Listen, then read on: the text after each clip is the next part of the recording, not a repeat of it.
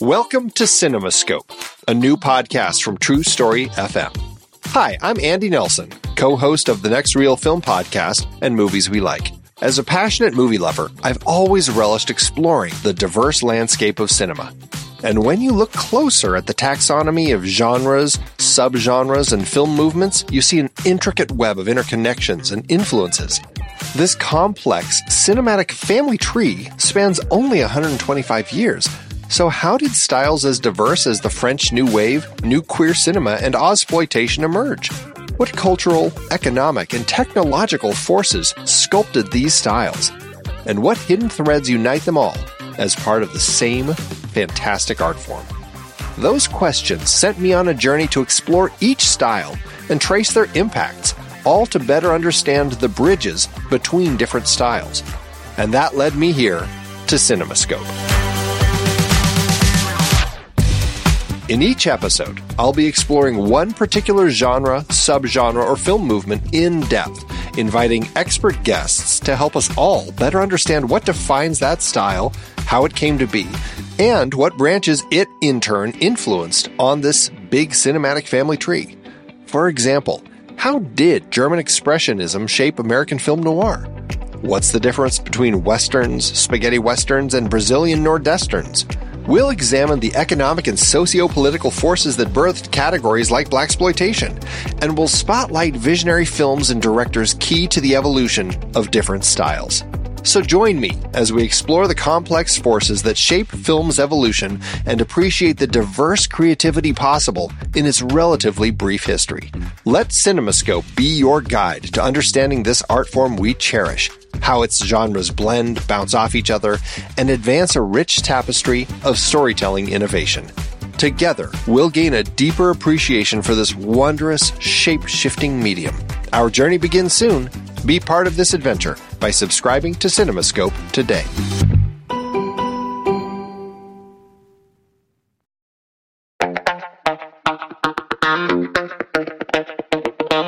I'm Pete Wright. And I'm Andy Nelson. Welcome to the next reel. When the movie ends, our conversation begins. We're gearing up for our next season to begin. Season 13, to be exact. That's right. And all season long, we'll be looking at past awards categories and discussing the nominated films. We're kicking off our new season with a series looking at the 1940 Academy Award Best Picture nominees. But back in season 5, we discussed six of the 10 nominees. Because of that, we're releasing those episodes now so that you can get ready for this series. That's right. We're going to release those episodes from 2015 and 2016 in which we discuss Gone with the Wind, Goodbye, Mr. Chips, Mr. Smith Goes to Washington, Ninotchka, Stagecoach, and The Wizard of Oz. And to top it off, we'll be streamlining those older episodes a bit so they're just focusing on the films themselves. So thank you, everybody, for downloading and listening to The Next Reel. We appreciate your time and attention, and we hope you enjoy the show.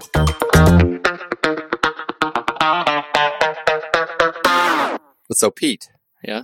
What do they got that I ain't got? Courage! You can say that again. many, many miles east of nowhere lies the amazing land of Oz, a magnificent empire created in the mind of a man who wrote a great book about it. Like wildfire in the wheat field, the fabulous tale of the Wizard of Oz spread from town to city, to nation, to the entire world. Although the Wizard of Oz has captivated the children of four generations, and fired the imaginations of those youthful adults who have never grown old. Although 10 million copies of the book have reached eager hands and eager hearts, no one has dared the towering task of giving life and reality to the land of Oz and its people. Every delightful character of L. Frank Baum's classic is now reborn. Every glorious adventure has been recaptured and painted with a rainbow. The celebration in Munchkinland, the flying monkeys, the rescue of Dorothy, the castle of the witch, the palace of Oz, and Dorothy's strange journey to the Emerald City to find the wonderful Wizard of Oz himself. We're off to see the wizard, the wonderful Wizard of Oz.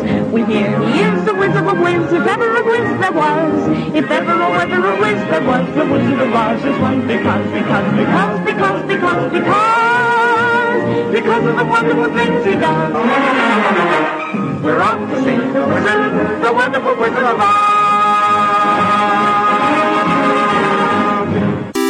Andy, according to my friend Internet, this is what Letterboxd is. Letterboxd is a global social network for grassroots film discussion and discovery. Use it as a diary to record and share your opinion about films as you watch them, or just keep track of films you've seen in the past. Showcase your favorites on your profile page. That is a lot. You bet it is. That's why I want you to tell our fair listeners just one thing you do with Letterboxd that has changed the way you watch movies. Let them have it. Okay, are you ready for this? So ready. I love lists. As of today, I have 246 lists in my account.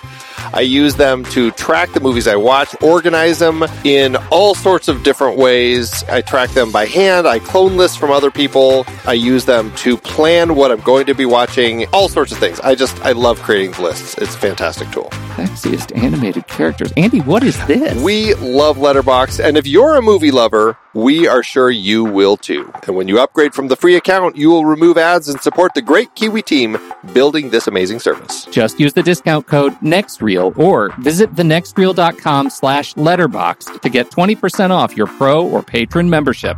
And it works for renewals as well. 1939, Andy, the Wizard of Oz. Oh, yes. The tale of a young murderess misused by a community of gleeful cowards for her uncanny skill and naivete. Her dog is also present. it's true. Um, yes, I guess. Is, is it fair to call her a murderess? Is she intentionally dropping her house this poor woman? was, was she not sent to dispose of the witch? wow. That is too funny. I, this is, uh, we actually watched this as a double feature Wizard of Oz and American Psycho in my house. that is, that is, that, should have been really a series. oh man, too funny. You know, I I really love this movie. I mean, it just um I don't know. I it's one of those movies that um it's always worked for me and uh, as a kid it's just something I really connected with and as an adult I still connect with it. I can easily just sit back and watch and yes, as somebody who can look at stuff critically um, now as opposed to when I was uh, seeing this as a young child, there certainly are some, I guess you would call them kind of just story points and issues that I, I think probably I don't think work as well. But to be honest, those are in a movie like this, I, I just don't know how much I care. And it's really hard for me to, uh, to accept any, uh, critical side from my brain when I'm watching it. I just, I just kind of turn that off and just go with it.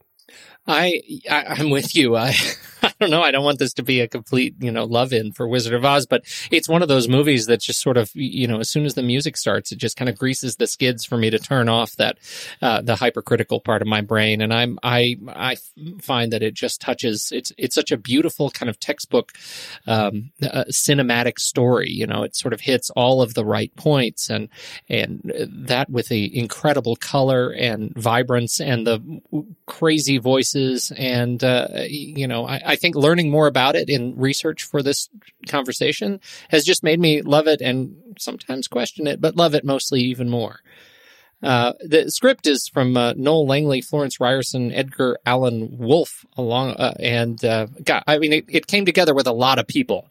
yeah, I mean, those those are the credited writers. Yeah, I mean, Langley ended up being the 14th writer who had worked on this thing. I mean, there were a lot of people who came and went as they worked on this thing, kind of fashioning the script. But yeah, the three people who ended up receiving credit are Langley, Ryerson, and uh, Woolf. You know, it's a funny thing, this film, because it was also, you know, directed by a number of people, uh, many uncredited people. And usually when we have films that, that cross that line of, of having too many people in the, in the writer's uh, too many chair cooks. and too many, yeah, too many cooks, it, the movie ends up confusing and just crazy. And, and in this case, I'm, you know, may, maybe just the, the, the journey itself was so, such a crazy acid trip that, you know, uh, it, that didn't matter.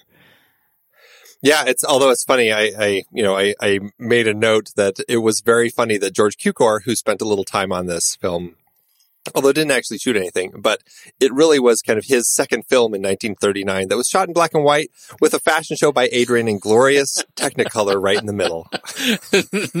That's a great connection. It was, uh, you know, it's, it's very funny that, uh, that ended up working out. And I think George Cukor, I don't know, I feel like he ended up getting the short end of the stick in 1939 because he kind of, you know, he helped out a little bit here. I think that was good, but then he went to do the women, and you know, he helped out on uh, Gone with the Wind, but uh, that didn't go Didn't so well. go work out. Yeah. Well, George. eh, poor George, but but in the end, the film that came out of it was terrific. It's an adaptation from the book, uh, the series of books. I have not read any more than the the series uh, than that part of the series by L. Frank Baum. Um, uh, but uh, uh, have you read the book? When's the last time you hit the book? I actually have never read the book, and um, no, and and I know L. Frank Baum wrote uh, 14 uh, books, 14 Oz books, and then since then it has been just a series that has been continued by uh, many people um, in book form, in graphic novel. I mean, it's just it's never really ended. I, I think the official Baum, you know, family has kind of sanctioned a, a good number of those books. And, you know, I actually just picked up for my kids on the Kindle, you can buy for like the entire set of all 14 of uh, Baum's books for like four bucks. So you know, I just got all those and now my daughter started reading them. So oh, that's great. fantastic. Yeah. Oh, I'm going to have to look into that. Uh, any so uh, what do you what do you hear about changes from the book? I mean, did they uh, how much of it has been uh, mutilated for screen? it's it's one of those books that I, I think that it's it's fair to say they um, followed pretty closely. I think there are some changes um, throughout. I mean, inevitably there are going to be changes that have to get made, and uh, things like you know in the book the uh, the shoes were silver. And uh, they they changed them to ruby slippers for the movie, and really that was uh, because of the Technicolor, and silver just didn't show up very well in Technicolor, and so they wanted a color that was a little more vibrant, and uh, decided to do it with uh, with ruby because that would pop so much. And um, they and the whole Kansas, the bit in Kansas, um, kind of the open close of the film, that was really an addition to the to this film because in the uh, in the book, I mean, I think it's like you know the third page. All of a sudden, the tornado comes and whoosh, she's gone off to Kansas. And in the movie, they they kind of treat it like the whole thing, the whole trip to Oz is really a dream. Whereas in the book, this t- tornado kind of takes her house and actually deposits her in Oz. So it's actually much more of her actually going there and uh, all the stuff about you know the different connections of you know the three farmhands to her three friends and the and the nasty Miss Gulch to the witch, all that stuff was just kind of, uh, you know, stuff that was added. So, I mean, it was, it's a lot of that sort of stuff. I think for the most part, they, they got the core of the story. And I think that's, that really is the key here. I yeah, and I think it's it's fascinating just how well it holds up in in the in the film, and that's what you know. Last week I I made the point that my you know I said we were going to watch this for family movie night, and my kids are boring. Turns out it wasn't. I think they really really enjoyed it. Uh, You know, what is it that you think connects with such a wide range of uh, such a wide demographic? You know, why is it that you and I can be so well connected to this film, and so can our you know young kids? You know, for me, I think it boils down to uh, a few things. One, I think it's it's kind of, I guess you could say it's kind of a hero's journey type of story. It's this this person who's put into this environment, um, not by choice, who then has to, uh, you know, kind of buck up and find some strength to uh, pursue this this journey so that she can find her way home and over the process of that learn and grow and kind of become a stronger person and I think as a young kid watching that and seeing Dorothy's journey as she's uh, one, I think, you know, Judy Garland is just so easy to connect with at, uh, at, for any age. I think there's something really honest about her performance, but I think it's just the way that it's written and this, this character who has to kind of find, uh, find herself and find this strength to take this journey to one, get to the Emerald City and then from there go and get the broomstick from the witch and, and just, and then really evaluate. I think that's kind of a, a key part of this story that she has to um, stand there. You know, the, when Glinda comes down after Dorothy misses her balloon ride, Glinda comes down and talks to her and like, you know, you've, you weren't ready at the time and you had to really learn about why, you know, what it would take to go home. And, and Dorothy has to kind of talk about it and realize the importance of home, the importance of, uh, and not just home. I, I think home is kind of a, a, grander thing, not just like the, the physical presence of her home, but it's, it's the core of being with those people that mean something to her. And I think that message is another key thing that, uh, that people can so easily attach to is, is what does that mean to you and finding that place in the world. And, that's really what this film is about for me. And I think that's why people from all ages can connect to it so easily. Yeah. I mean, we're teaching kids you can get what you want by killing the elderly. Hell yeah. Uh, what I, you know, what I, I, I, think is is so wonderful about it is that you know some of these moments I think when we meet these early the the characters early on, you know, they have such really kind of nice, uh, uh naive, young sort of uh, conversations with uh, you know with you know Judy Garland with Dorothy, you know, as we meet the farmhands and as we meet Auntie Em, and and then we get to go meet Professor Marvel, and and he takes advantage of her uh, early on, and and we get to sort of see what is that is that really what they what they do with the with the uh, as he's staring into the uh, what is that thing? The ball? Crystal ball. The crystal ball? It's fantastic. How is he uh, taking advantage over there? Well, you know, I mean, he's like he's like tricking her says close he's, your eyes and then he's yeah. looking at her picture and he's he's you know looking at a picture which he's he's like taking advantage he's like demonstrating what it is um, to quote sort of read somebody um, in an inauthentic way. Well yeah. If if this was a less innocent film professor marvel could have really uh, turned this film into room. That you took it darker than i intended I wasn't quite sure darker. which direction you were going no, with. No, that was yes. room was darker than I than this was not. that was you were responsible for that. In the international iTunes comments, blame Andy. That was on me. but I think, you know, I think we need to see that because that's about as real and as sort of grimy as the film ever gets, really, besides, I guess, the flying monkeys. But but we need to see that, you know, we need to see that the real world is sort of like that because as soon as it gets into fantastical, uh, the, the sort of fantastic, uh, journey of Oz, you know, we have to have something to kind of compare it to. It's color versus black and white. It's, it's, um, you know, it's something to kind of represent. And we also have this character as in Professor Marvel who comes back and, and, he's sort of his, he has his own character redemption in that particular portrayal at the very end of the film when he comes to check on her. And I think that's a, that ends up being a really really nice uh, kind of bookend. Yeah, and I think what's also important is that uh, they they structure this film with uh, such broad characters that are big, and I think that also helps people really connect with them. I think you get such just um, amazing performances from from uh, you know Judy, like I already said, as Dorothy, but also you know her friends and the witch. I mean, everyone is is just painted so well as a very particular character that it's so easy to kind of pinpoint them without having to spend too much time trying to kind of sort out their psyche and everything. And sure, you know, they all have these little, these character flaws, which I, I think that is a real interesting, uh, strength with this film also is how everybody is portrayed as, as somebody who's struggling with an issue that they're trying to overcome in their life. And it's, it's a great way for kids to get a sense. Now, I mean, it's, it's sorted out pretty easily in the end, but it, but it is kind of really nice how everybody is trying to find a way to deal with, you know, um, if I only had the brains, if I only had courage, if I only had a heart, if I only, you know, could get home and just trying to deal with those sorts of things. It's it's a really interesting uh, way for young people to start learning about how you can, you know, make changes to yourself and improve yourself.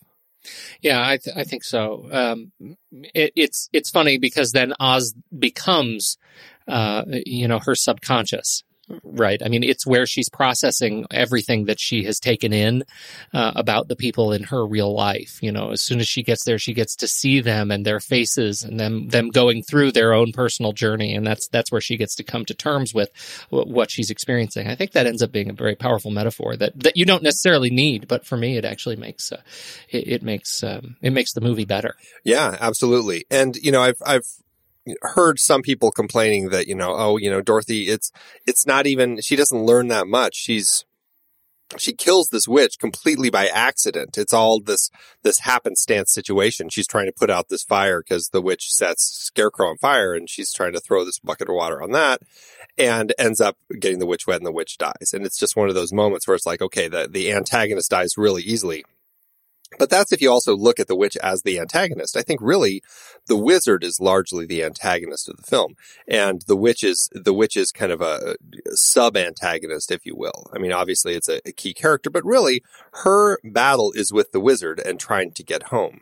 And I think that the learning moment for her happens after she's left behind in the balloon, like I've already said, and, and having to really kind of sort through those uh, things. Right, and and she and her friends had to use their wits to to mm, like break their way through the the curtain that was both the metaphorical curtain and the character curtain of the wizard to actually get him on on their side and turn him. I think that's a really good point. Like the and and it's easy to mistake the witch as the antagonist, but she's really not. She's another obstacle in the journey. Eh, yeah, but man, what a great obstacle. Yeah. I mean, she's, I mean, you talked about how, you know, Professor Marvel is kind of the worst of it, but man, the witch, I mean, she just says some things that I'm like, man, yeah. you know, you know, what is it like, um, the thing, pocket full of spears and, you know, it's, you know, we'll, we'll torture them slowly or, you know, just the way that she says these, yeah. man, no wonder when they, uh, um, were re-editing this film, they had to cut out a lot of the witch's lines because kids were so terrified of her that they were parents were having to carry them out of the theater. oh, I love it. That's pretty good. The cynic in me uh, this this round as I was watching it, I was kind of like, you know, okay, so the beginning of the film we have Miss Gulch who comes and gets Toto because Toto has been a menace and she's going to take Toto to the sheriff so the sheriff can destroy him.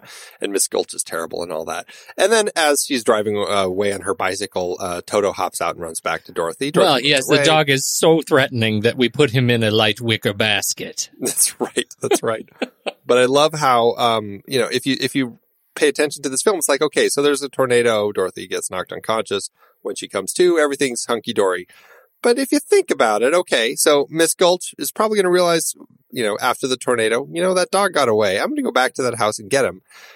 It's like, okay, so is Toto, is that the end of Toto then?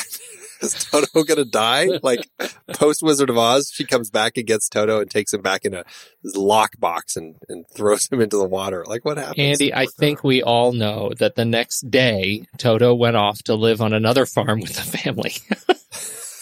right. And that's oh. all we need to tell the kids. Yes. Don't tell them, children. No, yeah. this is it's it's it's this is what happens when you're adult and you start thinking yeah. about these things too much. oh, it's terrible. It is terrible. I also thought it was funny that this is like a precursor to uh, Lassie and all those films where you know you've got this dog that barks and everybody just kind of understands what the dog is saying when Toto comes up to Scarecrow and Lion and the Tin Man and starts barking and they know, oh, we got to follow you because you know where Dorothy is. And they just run off with it. It's like, I, I love that. I love that, uh, that this is kind of the Innocent. cinematic start of that. Yeah. Yeah. That's yeah. right. And, and she doesn't have very many friends. Like we don't get to, so she's, so she hangs out in a barn all day. Yeah, just hanging out with the farm hands. Yeah. You know what's interesting about that is initially there was going to be a relationship with uh, um, uh, Dorothy. I, I, I don't want I don't know if relationship's the right word, but I they were guarantee be, you that that is not the right it's word. It's completely the wrong word.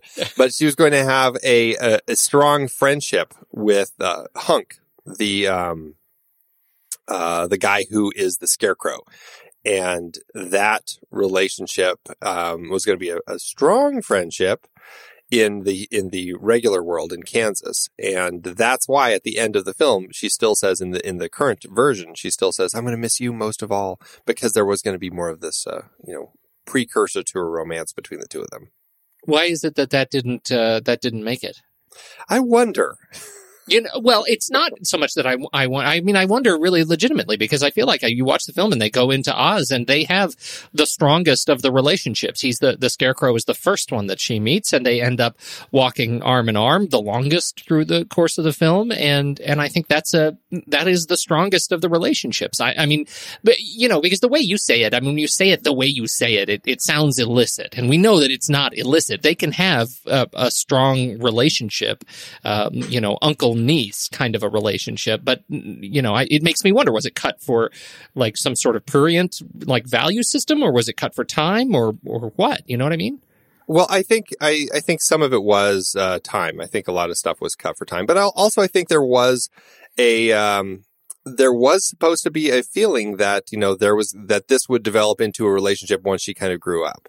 I mean, that's kind of what I read about it. So I don't know. I'm not saying it's it's an illicit relationship that was supposed to happen right now. It was just supposed to feel like these two, as she grew up, it was you know he was the guy for her. Hmm. Okay. I don't know. That's a little weird. All right, I'll give it to I, I think that's why they cut it because it's just weird. well, and maybe it would have been different had it been Shirley Temple playing Dorothy and not uh, a much more mature looking Judy Garland. Yeah, I think uh, that also does. You know, it, I don't know why all of a sudden this strikes me as the uh, the relationship in Phantom Menace, but it's the same sort of thing. It's like, you know, I have a hard time buying that Natalie Portman fell in love with Jake Lloyd. If Jake Lloyd was portrayed by a 12 year old like he was uh, initially scripted, yeah. I would have had an easier time buying that they could have fallen in love, you know. Yeah. I don't as, know where as why, is, uh, why I'm comparing Phantom Menace yeah, to Wizard of Oz. I was going to say, as it is, I, I, think you regret that comparison already. I do, I do. ay, ay, ay. Oh dear. Okay, can we talk about Victor Fleming now? Yes, Victor Fleming, aka Mister Fix It. So this guy was a former stunt driver. That's yeah. awesome. A professional race car driver gone film director he's uh he is a really fantastic guy, and you know I think he's one of those directors that uh, you just don't give a lot of credit to, um, but he's uh he's pretty spectacular. I think uh, that uh, you look at kind of his body of work, he's got a lot of good stuff in there. Fifty credits um, uh, through 1956. Uh, and and some of them I have seen and like very much. Uh, but some of his best work was as a cinematographer, and uh, starting in, in the early 1900s, 1916, 17, he did uh, he did a number of, uh, of films as cinematographer, and then director for the early Douglas Fairbanks films. Um, what do you what do you like so much about him? You know, he's he, I I think he's a director who just has a a solid sense of storytelling. I I think what I've gleaned from watching this and Gone with the Wind, um, both of which he uh, is, you know, responsible for in 1939. This is a guy who can come onto a project and he just seems to have a strong sense of, of storytelling and how to tell a story, whether it is a, an incredible epic about the Civil War, and people in it, or if it's a fantastical uh, film that's you know aimed in kind of I guess you could say in the in the world of, of kids, but can can really tap into the magic and the uh, just the characters and the strengths in both of those stories and find the right way to tell both of them. I think the fact that he did both of these films uh, just is a real testament for what he can do. And knowing that he came onto this film as I believe the third director um, you know, Richard Thorpe was first. They weren't very impressed with him. I think he worked for nine or 10 days and, um, and they had to stop production because Buddy Ebsen, who at the time was playing Tin Man, um, had to leave the production because he got um, aluminum dust poisoning from the aluminum dust they were painting him with, uh, kind of foolishly at the time. So at the same time, they had to stop production to let Buddy Ebsen go heal up and find a new Tin Man um, they brought in, uh, or they looked at the footage and realized that uh, Thorpe was just just churning out stuff that wasn't good at all. He made Dorothy kind of look like a baby, a lot of weird things. So they got rid of him, brought in George Cukor to kind of help stuff while they figured things out. And George Cukor actually helped find a better direction for Dorothy, um, found a better direction for the witch, a lot of that sort of stuff. Uh, also cast Jack Haley as the Tin Man. And then they brought in um, uh, Fleming and he he had like days to prepare for this film, and he jumped on. Um, just whole hog, uh, went full steam and uh, worked for months cranking out all sorts of great stuff. He did all the stuff in Technicolor, and then he ended up having to leave because he got the call to head over to uh, to Selznick's to do Gone with the Wind, and so he did all the Technicolor stuff, and then uh, he had to leave before he could do the Kansas stuff. And so actually, uh, King Vidor came in to do all the Kansas sequences, and uh, but I think that it's it's really impressive that Fleming was able to just tap into exactly what this film needed, the way that the actors needed to perform, the way that the uh, the story needed to flow, and get it all right to create an incredibly magical world. Because it's it, I, you know I'm hard pressed looking at this and Gone with the Wind and really uh, feeling like there was a lot of um, uh, like he was just pulling the same tricks in both films. I think he he does them both with a lot of uh, the right moves for the right stories that uh, the right type of story that he was telling in each case. I think so too, and I think this one uh, showcases just how simple, uh, uh how a simple story, a, a, simple visual story, can be, um, you know, really touching in a way that that I, I think Gone with the Wind offers so much more complexity uh, in in the way it handles the visuals and leads us through the the journey of those characters. This one, it's it's very straightforward. I mean, we go to this place and then we follow, as you said. I mean, this is you know, Joe Campbell would be thrilled. Uh, it, it is a a, textbook hero's journey and he he does it so clean right? I mean he just plays it really so clean that there's there's no way to get lost. There's no way to get to, to get sort of feel misled. I think it just is it's just perfect. Yeah it really is. Uh, and and you don't ever feel like any of the over the top performances are out of place right? That was something that, that hit me this time that it, you know, the witch could have, could have felt wildly out of place in, in another director's hands. And this, you know, everything met in just the, the right way. The, the lion could have felt terrifically out of place. Uh, in in another director's hands, and I think he he just really captured all the right people at all the right time. So I love. But it. I think, and I think that I like I was saying about um, uh, the previous director, Richard Thorpe. Thorpe like had had Dorothy wearing a blonde wig and had her wearing like really intense makeup to make her look like kind of this baby doll like I, I don't know exactly what Thorpe was going for, but I think Cukor and uh, then Fleming were smart enough, like you said, to just tap into the right things and just find the right way to tell the story. And yeah, I, I as big as these characters are, they always feel so authentic to me. Well, because it's so easy to see Dorothy. Uh, to, to I, I can absolutely see where Thorpe would have wanted to go with Dorothy as kind of a toy to put her into Munchkin Land and make her fit in there as if she went in through some transformation through some crazy Narnia door and ended up in this land and somehow her persona had changed. I disagree with that. I think the the way they ended up uh, doing this under in Fleming's hands to to take her and put make her a real person in this crazy wonderful world actually highlights the contrast in a way that is really special. Well, and it could have also come from the fact that Dorothy is much younger in the books. Yep. That's true. Yeah. Um, it could have been in the hands of uh, uh, Mervyn LeRoy. We've talked about him. Yes, we have on the bad seed. I think. It, uh, yeah. I think this would have been an interesting mashup. This the, the Wizard seed. of the Bad Seed. Yes, make Dorothy be, be the playmat as the bad seed. Hey, she's already killing a witch. She's got a taste for it now. That's right, Dorothy, the Wizard of Oz. The little girl has a taste for blood. Oh, I can see it now. That's pretty funny. That's great. Glad he didn't get to direct.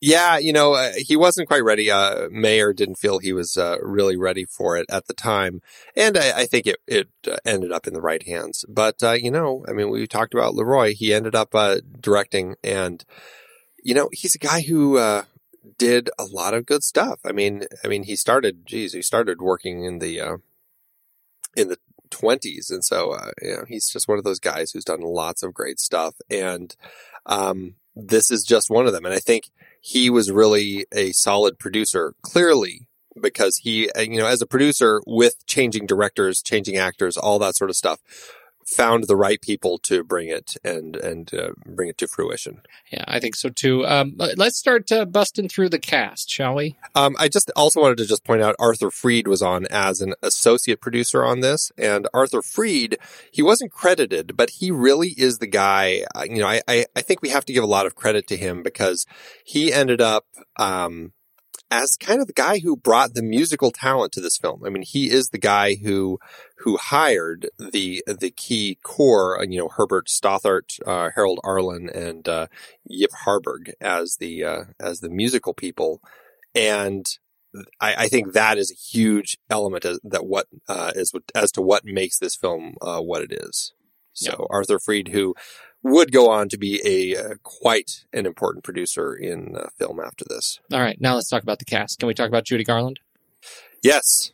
Um, boy, I tell you, I mean, she is so good. And I just, it's so weird watching her thinking that, you know, I, I, I honestly don't know much about kind of like the stories of MGM, if she really was um, getting all these drugs by the studio, as far as, you know, these young stars, her and uh, Mickey Rooney, that they were giving them drugs to uh, uh, give them energy to work long days and then uh, barbiturates to help them sleep all night. And, you know, I, I really don't know how much of that is true, but um, it's it's just shocking to look at this young 16 year old girl who I think is just so perfect for this role, and just you know it kind of breaks my heart that it's entirely possible that she was already an addict at this time. Yeah, that's a that's a shame to even think about. Uh, she was terrific. She was um, she was uh, she was on the verge of becoming a woman. Uh, Yes. they had her t- to wear a tight corset to minimize her breasts, to make her look young, uh, and she was in competition with this. I think briefly they had they did have Shirley Temple in the running for this film, who was 11 at the time, and uh, obviously looked much younger. Uh, but I think it would have been a very different movie. Well, and they even realize that. I mean, listening to people talk about it, they realize that, you know, Shirley Temple, as much as she kind of might fit this young Dorothy from the books, um, she doesn't really have the, uh, the, the mental understanding of what it would really take to deliver a performance in a film like this. Yeah. So I, yeah, I mean, yeah. She was terrific. She's, she really is good. And, you know, honestly, I've been thinking about it and I can't name um, another 16 year old girl who has carried a film in a lead performance that has stuck with me as, as well as this one have. I, I just can't name a single one. Oh, I got one. What? Hailee Steinfeld, True Grit. Oh wait, I got another one. I got a, No, Nat- no, Natalie you- Portman, the professional. No, uh, that, that, well, Christian I mean, Bale, that- Empire of the Sun. Boom. that carries the film. A 16 year old, I don't know. I, I don't think that, uh, Hailee Steinfeld carries that. Film. what? No, I, I think that's Jeff Bridges carrying that film. Uh, I don't know about you. She's, she's great, but I think Jeff Bridges carries that film. Likewise, uh, well, likewise with Leon. Jeff Bridges is a 16 year old. True Grit. I'm just imagining now. I'm just, it's a thought experiment. Nice. All right, Nice. all right. Frank Morgan plays everybody in this film. Yes, six six roles: uh, Professor Marvel, the Wizard, the Doorman, the Cabbie, the Guard. And it says the Doctor. I'm not quite sure who the Doctor is, but I, I think that it's actually just the Wizard's head. Is my understanding of what the sixth role is. Mhm. Okay. 'Cause I don't I don't know if there's a Doctor. Can you name a Doctor? I can't name a doctor. No. Interesting tidbit: Mickey Rooney. Um, later in his life, I think it was in the in the 1980s when there was a stage version of the Wizard of Oz. He actually played the Wizard. Uh, I did not know that. Uh, what about, uh, let's go through the, I don't have anything else to say about Frank Morgan. He was great. He's great. He's Yeah, he's, great as everything. He's a he's a charismatic circus performer, and I think he did a terrific job in every character he played. They were all the same in different clothes. apparently one of them I, I i can't remember if it's the i want to say it's the doorman um there's a part where his mustache he's he like his mustache is pointing up at one point and then it's pointing down at another point. and there's a cut scene and because i guess he actually talks about how he's like you know and i quote and when he says that he actually is supposedly like pulls his mustache up like it's a start quote and then when he finishes he brings his mustache back down like that's his end quote Oh, and I think that's a really funny little tidbit. I don't think I've ever even noticed that. Well, it's because I don't think you're uh, w- the way that it's edited, and I don't think it's uh, it's clear. through, yeah. yeah, yeah. Um, uh, then we have the three the three gentlemen, the three kind gentlemen who are missing some things: Ray Bolger, Jack Haley, and Bert Lahr uh, as Hunk, Scarecrow, Hickory, Tin Man, and Zeke, Cowardly Lion. I just love these guys.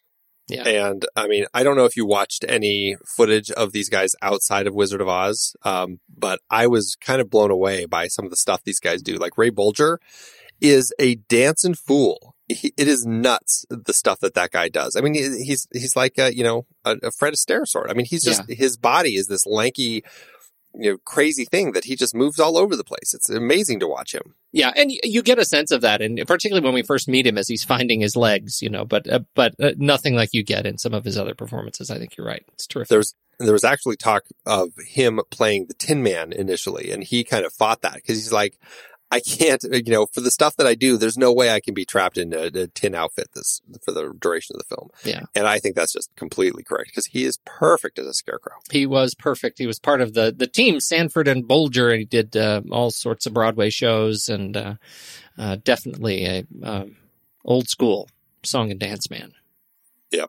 And uh, he, uh, interesting uh, tidbit, but when he does his little math bit at the end, it's actually incorrect. So those brains ain't no good.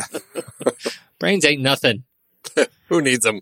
Jack Haley, you already mentioned uh, he replaced Buddy Ebsen uh, after the dust problems. Haley also uh, developed an eye infection from the aluminum paste that they were using around his eyeballs, which turned out to be poisonous. Well done.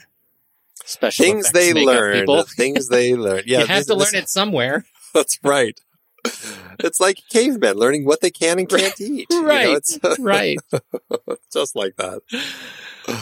Oh, but uh, you know, I I do like Jack Haley. I think he's great in this, and uh, he's um uh I I I think that there's just something very kind of just sweet about him as as Tin Man. He's never been my favorite of the three, um, but I do enjoy Jack Haley in this role quite a bit. What, who's your favorite? Scarecrow Oh, between Scarecrow and Lion, Yeah. I fluctuate. I think so too. You know what it is? The Tin Man he's too mature. Is he? Don't you get the feel? He's it? the mature. He's the mature one. Maybe it's just because he's so stiff. I think it's because he's tin. he's just not as huggable. I didn't. Yeah, I didn't. That didn't work for me. It's because when I was a child, I had a Tin Man doll, and he always cut my cut me open. Uh, terrible. eh, but uh, but you say uh, so. So I hear you say that you can. There there are remnants of Buddy Ebsen still in the show somewhere.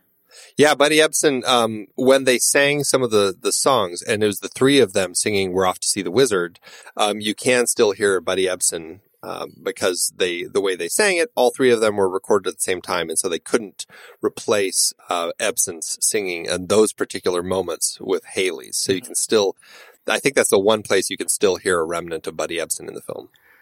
All right. The thing I love about Bert Lahr, well, I love a lot about Bert Lahr uh, in this film, uh, but the thing I did not know that really creeps me out is that his costume, real lion pelt. Yep. That's the worst thing. That not I've disturbing. That is the worst thing.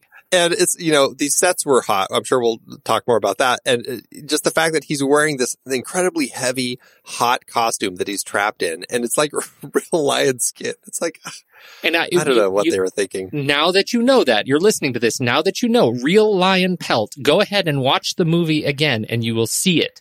And you will never have noticed it, but you'll see it right around the paws. You'll see the paws. You'll see the, everything. It is up the belly. Like it is awful. It's awful. Yeah. Uh, He That's- is really great. He was a, he, he was terrific. He was originally, uh, he dropped out of, uh, according to the big IMDb, he dropped out of uh, high school or dropped out of school at 15 and became a vaudeville actor. Yeah, they're all kind of vaudeville, and, and you know they they actually for him um, pulled some kind of lines that he was that he would say in his uh, vaudeville shows, um, and he'd kind of put them in. They'd find ways to weave them into the script here, as long as it felt authentic to this world. They would find ways. Like there's that part where it starts snowing, and he says, you know, like, uh, you know, what you know, peculiar weather we're having, yeah. Or whatever he says, and and that was something that I guess he would say in his vaudeville act. So little things like that, and I love that they kind of did that. You know, it is, uh, it's iconic vaudeville material to start talking about the weather. I can see why they would have wanted to pull that in. A weird thing. It is. It is. It, and uh, you know, later in his life, he did uh, um, start painting lion paintings. That uh, that I guess it was kind of one of those things that he would do. And uh, you know, I was poking around uh, the internet trying to see if I could find any. I couldn't find any. I'd love to see what his little lion paintings looked like, but I'm sure they're I'm sure they're fun to see. Yeah. And did you Uh, watch his uh, his, his potato chip commercials? yes. Oh which, which one's your favorite? Yeah, the devil one, Pete. You got to describe it. This is not. Well- we're on YouTube, but this is not a video.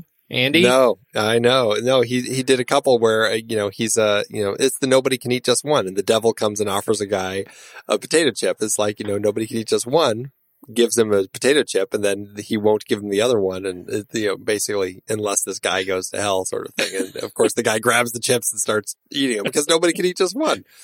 It's terrible. And then the other one is like the most non PC commercial. Oh, it's oh my goodness.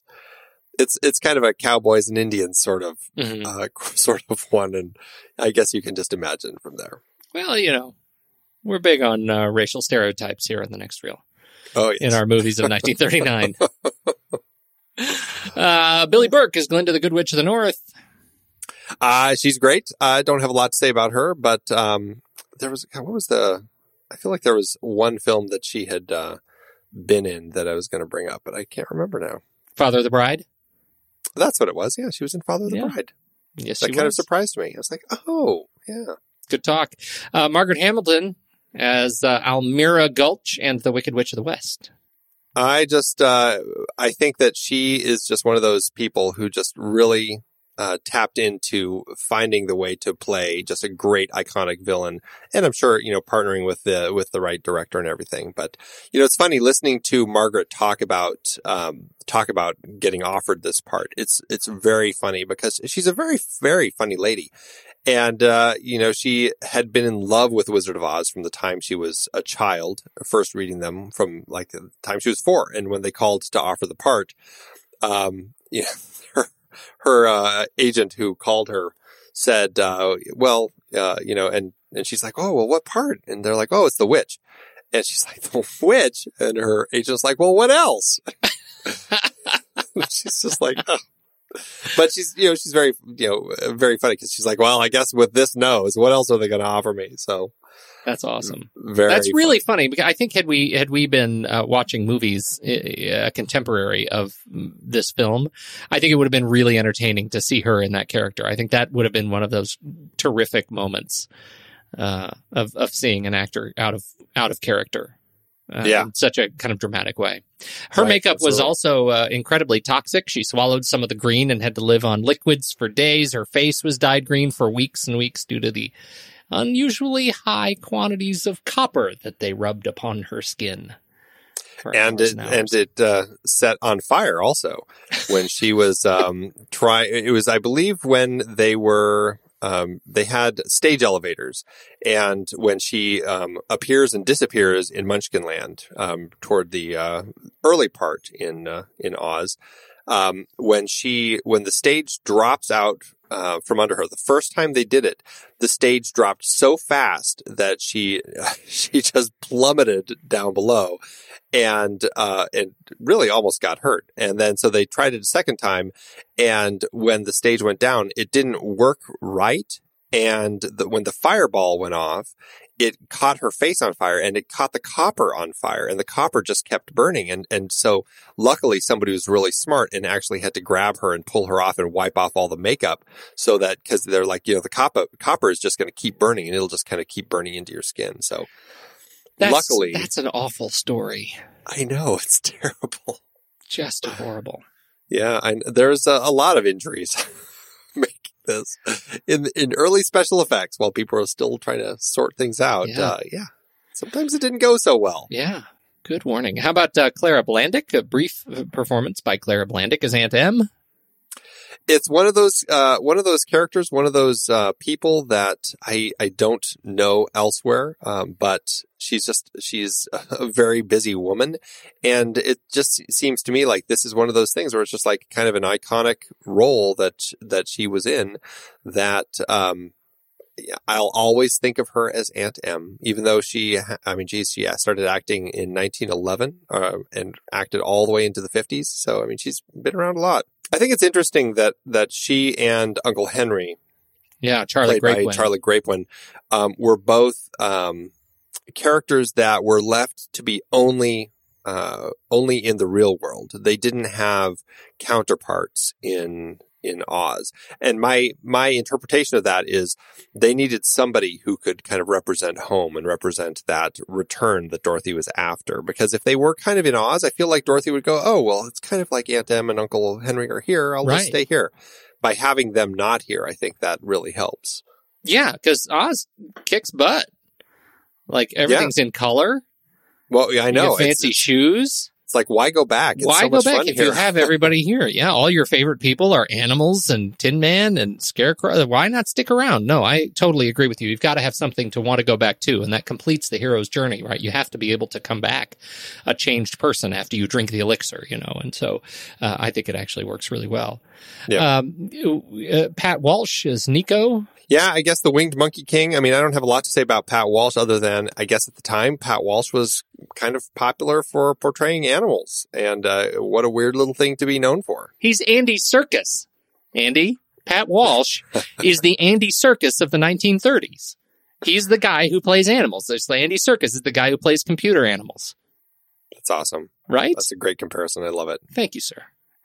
And and actually, what you don't know is is uh, Toto was play, played by Andy Serkis. Sorry, I, can't- I couldn't pull it off.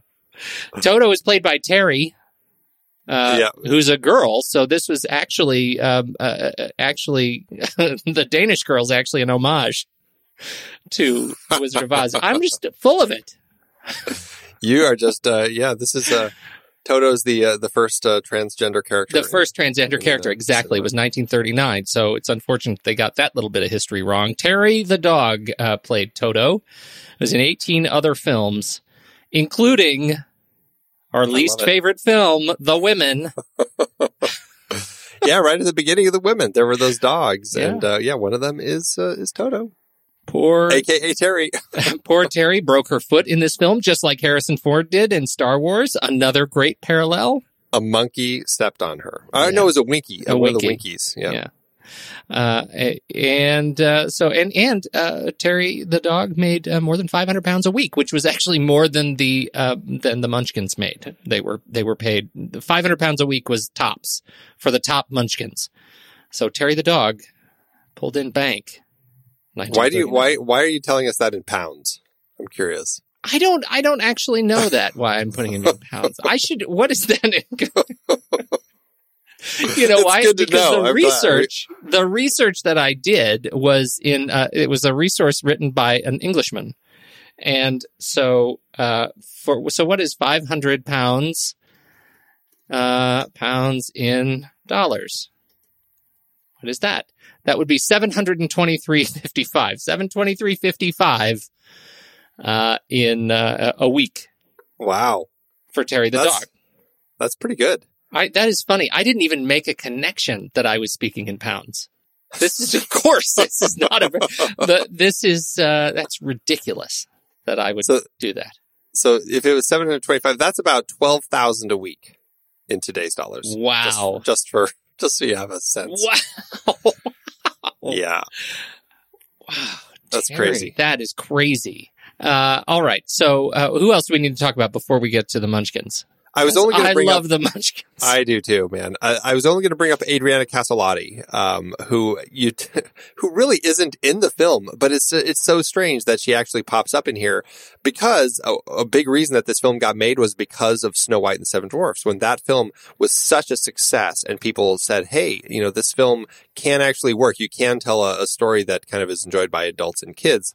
Um, that kind of pushed people to make this movie. And Adriana Caselotti, of course, is the voice of Snow White in that film. And here she pops up as that mystery voice that sings when Tin, the Tin Man is singing his song about If I Only Had a Heart. And you hear, Wherefore art you, Romeo? Or wherefore art thou, Romeo? And that is her. That's really funny. What a small part. I know. It's just it's such a strange little Yeah, a- moment to kind of throw in there. Okay. Enough about music. Let's talk about the Munchkins.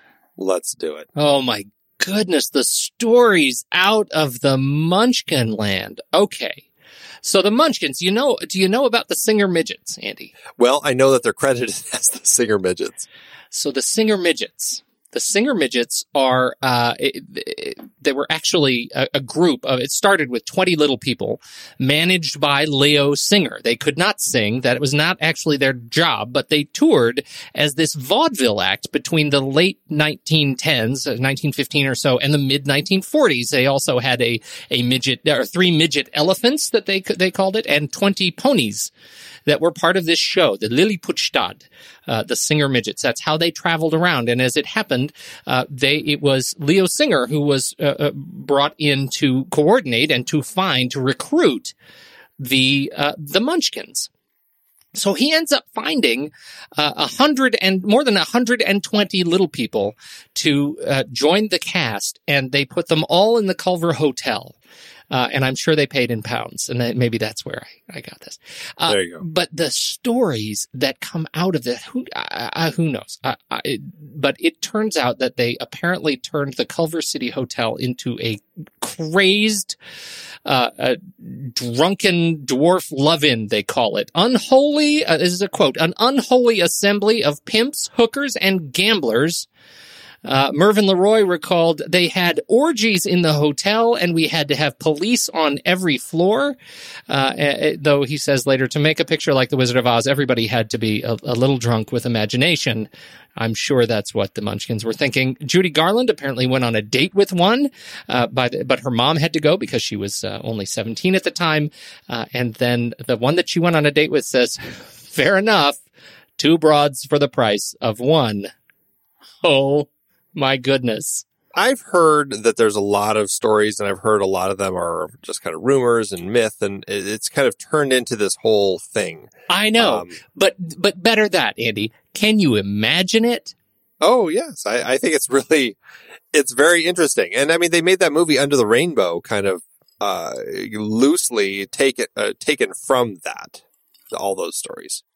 And I've never seen that, that movie. I haven't seen it. Um, IMDb says a visiting dignitary, a CIA agent, a Nazi spy, Japanese tourist, an assassin, and a group of midget actors from The Wizard of Oz all check into an elite Los Angeles hotel called Under the Rainbow. That's funny because it really sounds like a, the assassin. Yes. CIA uh, agent. Clearly the Tin Man. You see that was going? It. Oh, yeah. yeah. That was Chevy Chase and Carrie Fisher in that one. Yeah. Anyhow, so I find those rumors hysterical. I can totally see it. If I were one of the singer midgets, I would have probably gone down that road myself. you never know what you're driven to. But the, this, this, these characters were hysterically uh, awesome. They they did such justice to uh, Oz and and to you know when her arrival in Oz, I think, is made so special because so many of these uh, of of these characters were on set at the time. I think it was just wonderful. Well, it's a great way to really define a new world, right? She lands in Munchkinland and she's surrounded by little people. I yeah. mean, it really spells uh, or weaves a really magical spell for a child. I mean, uh, you first, you know, she walks out the door and everything is color, and then second, everybody around her, they're all grown-ups, but they're all uh, they're all short. It's it's pretty. It's a very interesting way to kind of uh, kick off this trip. Jerry Maren, who is the Lollipop Guild Munchkin, the one in the green shirt, um, he is uh, the last surviving Munchkin.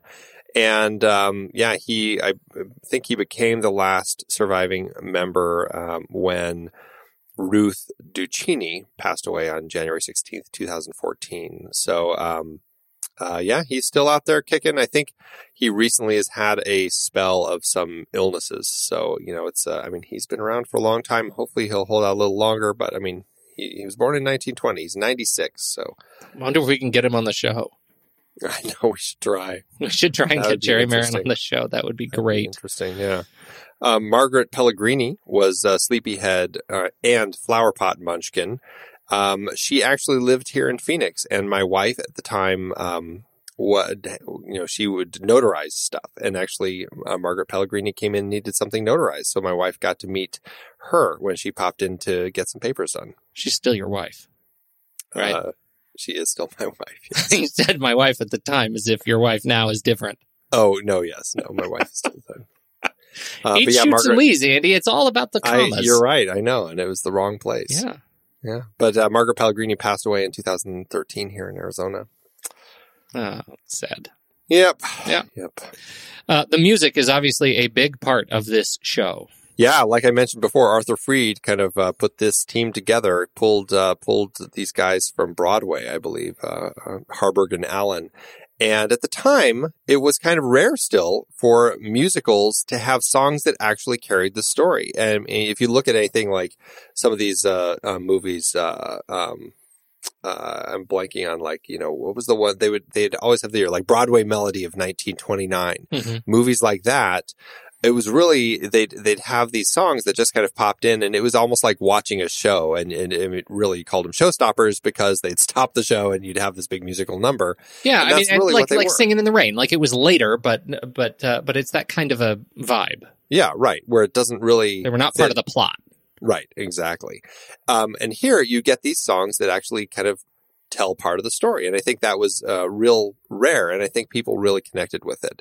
Um, and of course, you know, the movie kicks off with Over the Rainbow, which was voted the number one song of the century, which I, I, I think is a, a fair assessment. I think it's a pretty solid song.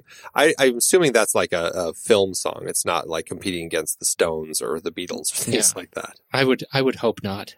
That Seems a little bit subjective. Right, right. I, yeah, I think it's a s- like number who one song. who is it that voted this number one song? Like who is voting? I didn't vote. it was Jerry Maren, actually. That was it. No. He's the only one who got to vote. Yeah, he picked. He's the last munchkin. He gets to pick. he gets to pick. That's what they said in 1939. The last Munchkin gets to pick. They told me I would have this honor. But yeah, the song actually almost was cut, which I think is crazy because it is such a core song for this film. And it's really, it's just in our zeitgeist, the whole concept of Somewhere Over the Rainbow. Um, but at the time, MGM really felt, you know, we can't have one of our stars singing a song in a barnyard. And they just felt it was so inappropriate that they just really almost just cut it outright. They just didn't think it was going to work. And, uh, luckily, uh, wiser has prevailed. they kept it in. Truly. And yeah, and it really did become uh, Judy Garland's signature song. She would sing it at every show that she would do. It was always the the one that um, was connected to her. As we were watching this, my daughter says, because there's a sequence where she's somewhere over the, and she leans back against a hay bale. Do you know what I'm talking about? Uh huh. Yeah. My daughter says, God, it'd be creepy if like two hands came out of the hay bale and grabbed her face and pulled her into it. I thought, God, she's so my daughter. That is That is so so, grim.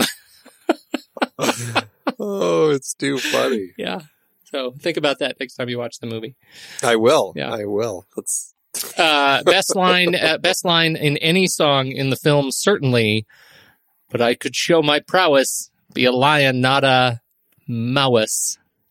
If I only had nerve. Best, most egregious example of uh, of rhyme uh, that I think I've I have yet heard to this day.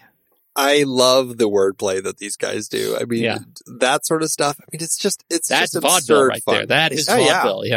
Yeah. and it's perfect coming out of Bert Lahr Yeah. because he just gives it that vibe and that and as much as I really the song still kind of you know grates on my nerves is the if I were king of the forest song Yeah.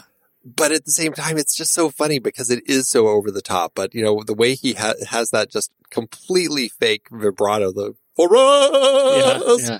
whatever he's doing there I don't even know how he does that but yeah, I mean, I do love the wordplay. Like, you know, we hear he is a whiz of a whiz, if ever a whiz there was hmm if ever a- oh ever a whiz there was the wizard of oz is one because i mean Yeah. it's just I, I you know i don't know i just it's such crazy uh and simple and almost childlike wordplay but it just uh, i don't know it's like these songs are ingrained in your That's brain right. It's ticklish. It's like mentally ticklish. That's why you like it so much. You know, I mean, that's certainly why we connect with it as kids and adults. It's fantastic. It's fun to say.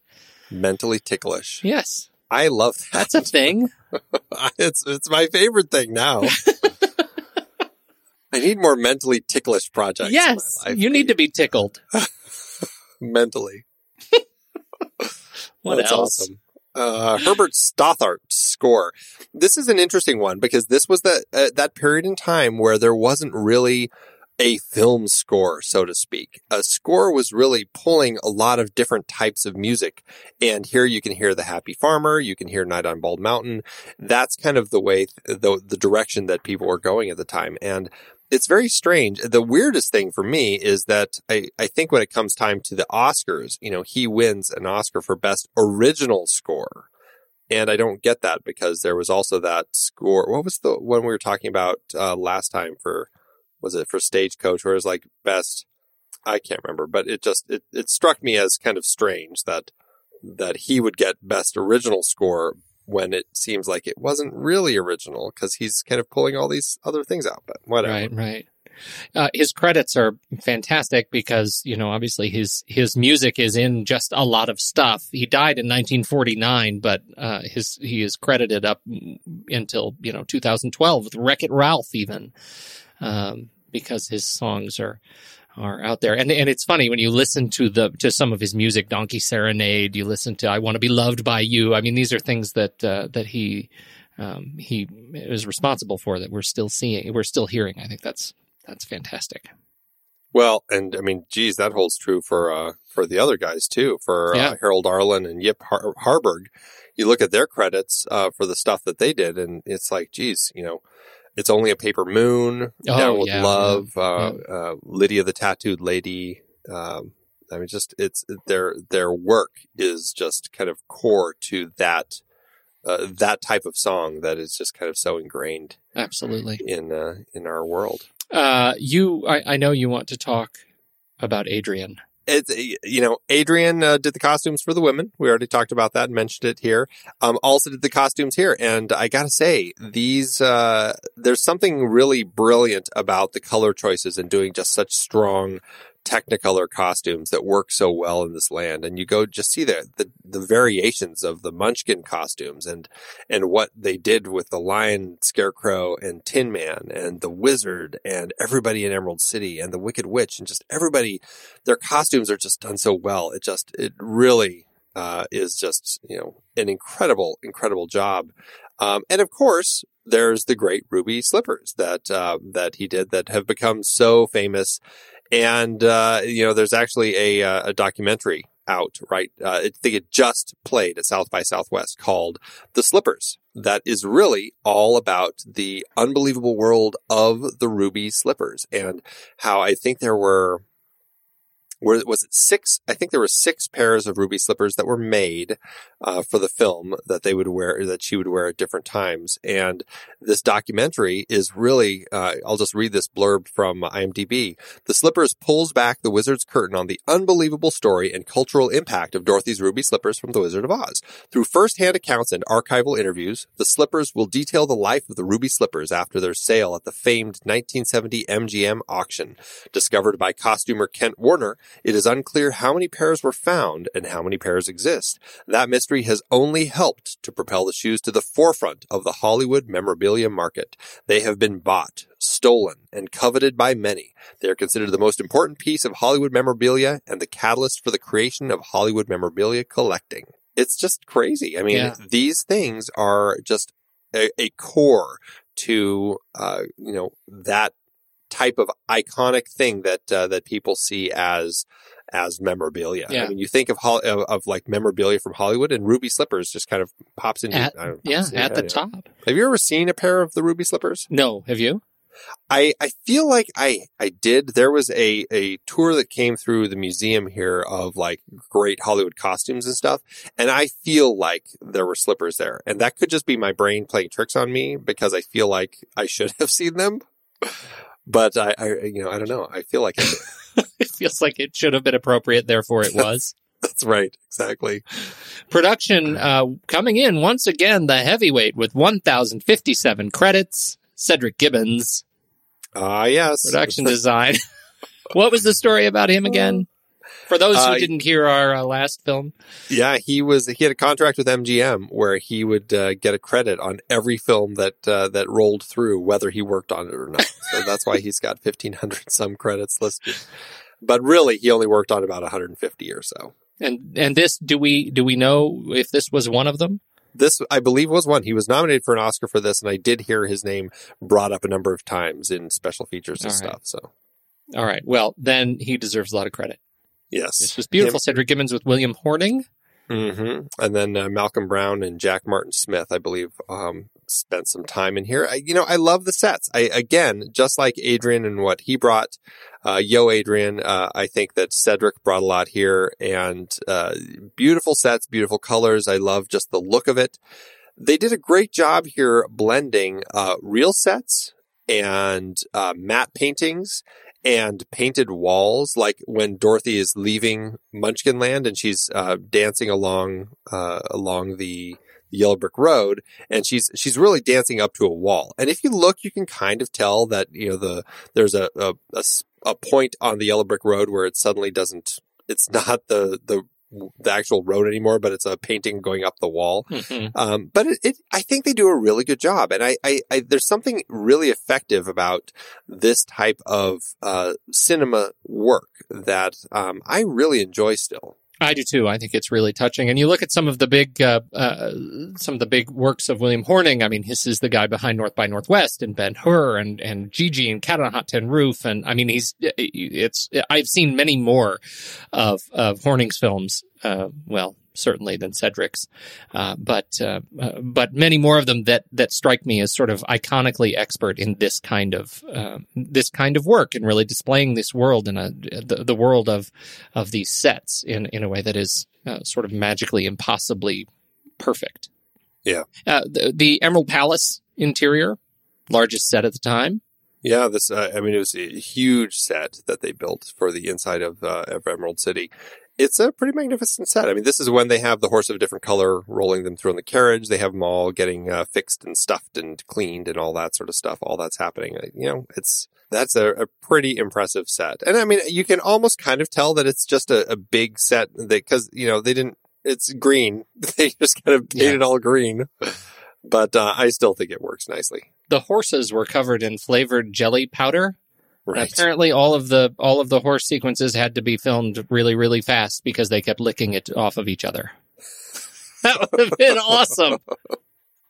Oh, that's a head slapper. Why did we not think of that? That is so funny. Uh, anyhow, They so- should have done the, the, the Tin Man in, in that. exactly silver, flavored yeah, jelly powder. oh, And the witch, Peter and Lime. oh, man. they should have invited us on this set. See, we got to all figure it out. Uh, uh, why? Why was there a, uh, the and the birds bug me? Do they bug you? Why is there a toucan in Oz? There's no toucans in Oz. There's no toucan in Oz. There's no toucans in Oz.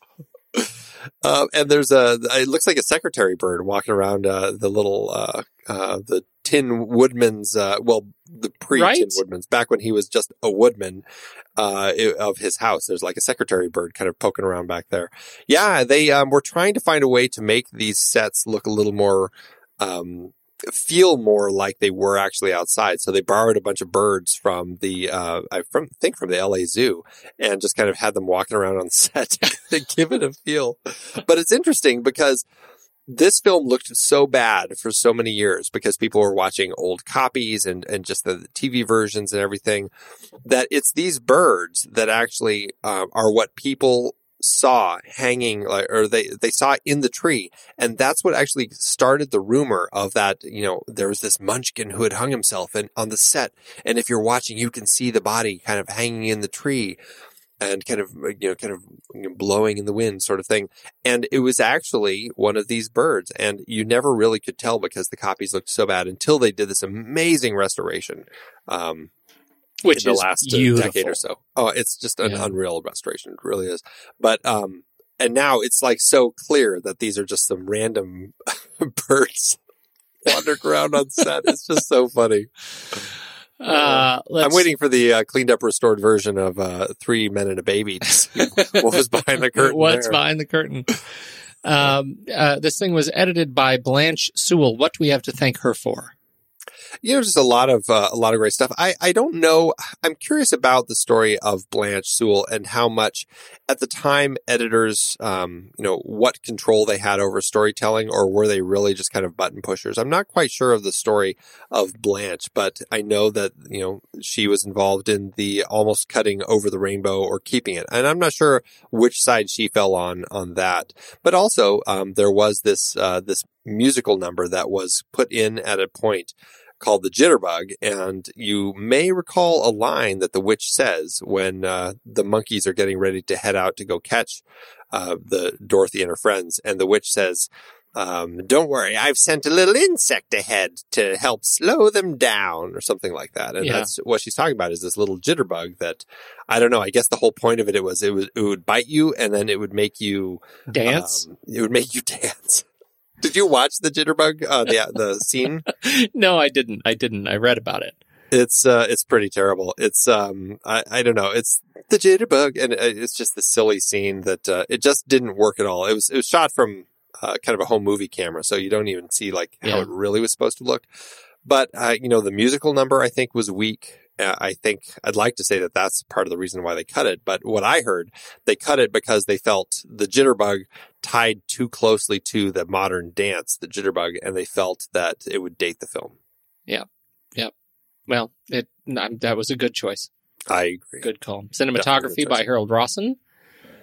Yeah, yeah, we like we like him. Sure He do. does he does uh, he does good stuff here. Um, I I think there's some great camera moves. I you know there's a lot of uh, amazing Technicolor work, and considering that the Technicolor cameras were like 500 pounds or something nutty like that. I mean, this film when when she lands in Munchkinland, it's there's this amazing uh, crane shot that starts when she walks out of the house, and there's there's a cutaway to her reaction shot, but then it goes back to this shot as she kind of walks out of the house into the into the the streets of Munchkinland, and the camera pulls. It just kind of goes up and floats uh, through the trees, over the brook, and and kind of comes over to the Yellow Brick Road area, and kind of turns back to Dorothy. And just, this, this is an amazing, beautiful move that just kind of gives us this uh, sense of this world that we're in because you don't get shots like that in Kansas, and it's just a great way to kick this part of the film off. It's like the equivalent of of an IMAX camera, right? I mean, it, today, right? Those Yeah, cameras right. were gigantic. Uh, yeah, they were just huge. They were just enormous, enormous beasts to trundle around with. I mean, it's it was a three strip um, Technicolor. You had three Giant three reels. reels filming at the same time. Right. Oy, I can't even imagine. Well, you shot your first film on one, right? Oh yeah, that's all I use. um, can we talk just a little bit about uh, the the effects, Uh, yes. Es- talk about the especially the tornado? I, you know, I, I mean, all the effects are impressive, but every time I watch the tornado, I'm really just kind of blown away by how awesome it still looks. Yes. How did that? I mean, I, so technically, uh, what I understand, and I I tried to find something on this. Did you watch any video? Did they have any behind the scenes of how they did that? They, they, they talk about how they did that. The behind the scenes that they have is just kind of showing the actual like raw footage of it. And so it actually starts off just not moving at all Mm-hmm. and goes to a point where it's moving and spinning and kind of That's destroying things. that's what I saw. And what I understand is they had a wire frame and they wrapped it with pantyhose and then they they put it underneath a long set that was large in the distance and they tied the bottom of it of the tor- of the funnel cloud to a car that they then drove back and forth on on a line just uh, across the set and so that's what made it kind of move and bend uh, as it was as they had it spinning from the top I have a hard time picturing how that works, and I haven't actually seen it. But apparently, they did that all on a giant soundstage.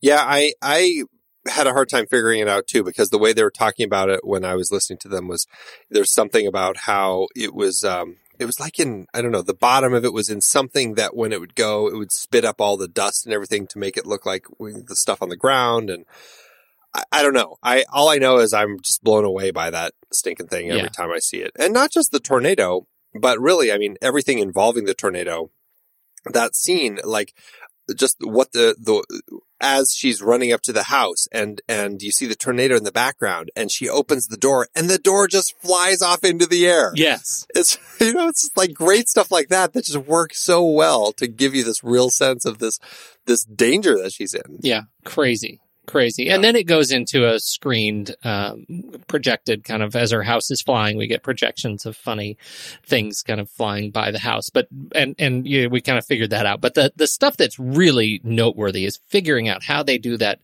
how they do that tornado, how they do some of those movement effects at that, that point, I think was really great. Uh, Glinda, um, you know, Glinda in her bubble, uh, I think is a, is a cool example of that, just using sort of double exposure and, and, um, you know, the witch melting through the floor, putting a giant hat on her so it looks like her head is shrinking.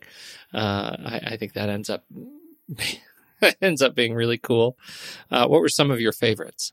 Well, uh, you mentioned Glinda's bubble. I, I, think that what's so interesting about that is they, um, in order to make it look like that bubble is kind of coming uh, down and landing, they actually um, basically moved the camera to this bubble on set that they just were holding still. And they would, they had this track so that they could move it the way that they wanted to, um, have it go when, when she was arriving. And I think that's such an interesting way to do that where, mm-hmm. you know, you have to kind of pre-plan exactly how you want the bubble to go. So you can kind of plan your camera move and then of course do a double exposure so that it actually ends up in the right spot. I, I don't know. It just kind of boggles the mind a bit. Just kind of some of the, the planning that Buddy Gillespie and his team were uh, putting together with these things. And the skywriting also, the when the Wicked Witch is oh, writing yeah. uh, "Surrender, Dorothy" in the sky, that's all done with like a little tiny ink thing in in liquid, and and they would kind of just write. They would stick the tip of this thing in liquid and just kind of write the words, and it would I don't know what sort of liquid it was that would kind of hold it in place, but it would kind of keep the words there just uh, really fascinating. I love that, you know, I mean, and, and effects, the thing about effects is they're always trying things new. Even today, they're always trying to go, what can we do to kind of, um, you know, push the boundaries a little bit and do something new that people haven't seen. Mm-hmm. Back then, I love that they're doing that also. I mean, even just things like the footlock that they have for Tin Man when he's dancing and he does that lean where he's kind of going left and then yes. right. I mean, I don't know if the footlock was something that they had been doing a lot um, before this, but I, you know, I don't know. I, I, they're still doing it in things recently. Even, you know, the thing that pops into my head when I see that is, is Michael Jackson's, uh, Moonwalk. Was yes. it Moonwalker? yeah, Moonwalker. That's right. Yeah. In, uh, in Smooth Criminal when he does that lean. And it's just, yeah. uh, it's a cool move and it's just, you know, it's something that's been around forever. Pretty cool stuff. So th- we've already talked a little bit about the restoration uh, which was is beautiful, especially since we're coming off of Stagecoach last week, where the restoration is just generally terrible. This is one where it's just you know, I mean, this has is really, I mean, it's it's the film that's been seen by more people than any other film is from what I've read, like over yeah. a billion people. This film is clearly well loved and MGM and all the different people who have kind of had control over it have done a really good job of keeping tabs on as many elements as they could. And when they did the restoration with all the three strip Technicolor, I mean, they were really able to figure out, um, interestingly, you know, as they go through the different strips, the, the three different colors, if there's something that's amiss in one of them, they can pretty clearly determine, hey, that's obviously dirt. It's not something that's in the others. And they mm-hmm. were able to find a better way to map what should come out and what shouldn't. And uh, yeah, I mean, boy, it looks like it was just shot yesterday. This film is just stunning to look at. It is beautiful. It's it, it's impossible to believe, really, that it it's been, you know, eighty years almost. Yeah, crazy. Really yeah.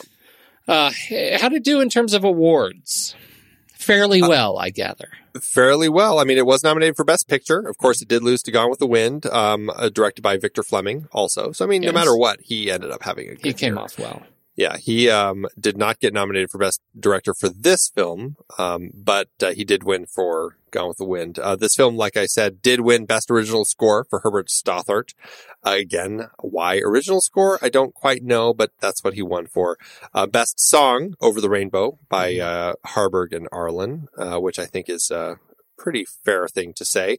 Um, Judy Garland got a special Academy Award. It was the Academy Juvenile Award for Best Performance by a Juvenile. Um, she got it for this and uh, Babes in Arms, which she did this year also. She was busy. I mean, she did like seven films in two years right around now. I mean, you know, man, I don't know how they, oh, well, I Crazy. do sadly know how they kept yeah. these kids well, working they so were hard. all high. Yeah. Um, it was nominated for Best Art Direction, Cedric Gibbons and uh, William Horning. It did lose to Gone with the Wind.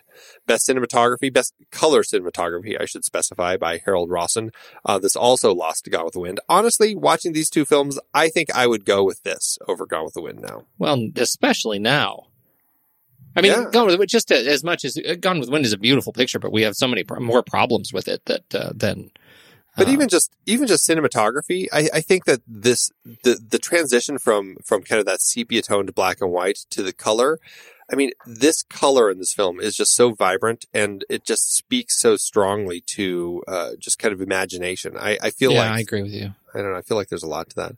Ah. Um, best special effects. It was nominated for that. Um, uh, Arnold, uh, Arnold Buddy Gillespie and Douglas Shearer. That lost to The Rains came, and I don't know anything about that movie. I'm gonna try to see if I can watch it before our series ends, so I can say speak something uh, to that. I'm curious because honestly, the special effects in this, uh, to me, stand out as what should have won. Yeah, I, I haven't seen or heard of the rains came either. I, that's one I don't know anything about. Yeah. Um, uh, a lot of people uh, talk about this film as uh, something more than just a kids' film. Is it? There- Is it a political film to you? You know, it's not. Uh, you know, I think there's so many things. I mean, there was a thing that came out in the '60s. I think some political um, reading into this film about different uh, about how the the ruby slippers, uh, or actually, I, I you know, it's, it's just like was it the yellow brick road represented like the gold standard at the time, and I don't know, all sorts of nonsensical sorts of things. There was religious readings into the film. Um, religious groups certainly had problems with this film. There were feminist views of the film. There was, you know, just, uh, you know, drug readings of this film. There's so many ways you could read this film. And I, I think that a good film, I think, um, can end up having a lot of those, but still can stand strong, uh, beyond all of that. I don't think any of that stuff really holds much credence. I thought we were supposed to watch this, but turn the volume down and listen to the wall, and that would be that would be the quintessential experience for the Wizard of Oz. Have you ever tried that? No, of course not. I actually, I did try a little bit of that. You can actually find it on Vimeo. We'll post the link, uh, Yeah. Dark Side of the Rainbow. Yeah, Um, and, uh, you know, I, of course, they all just completely deny. I think, I think one of them, I don't know if it's Roger Waters or one of them still kind of says, oh, oh yeah, yeah. But I think all the rest of them are like, it's just nonsense.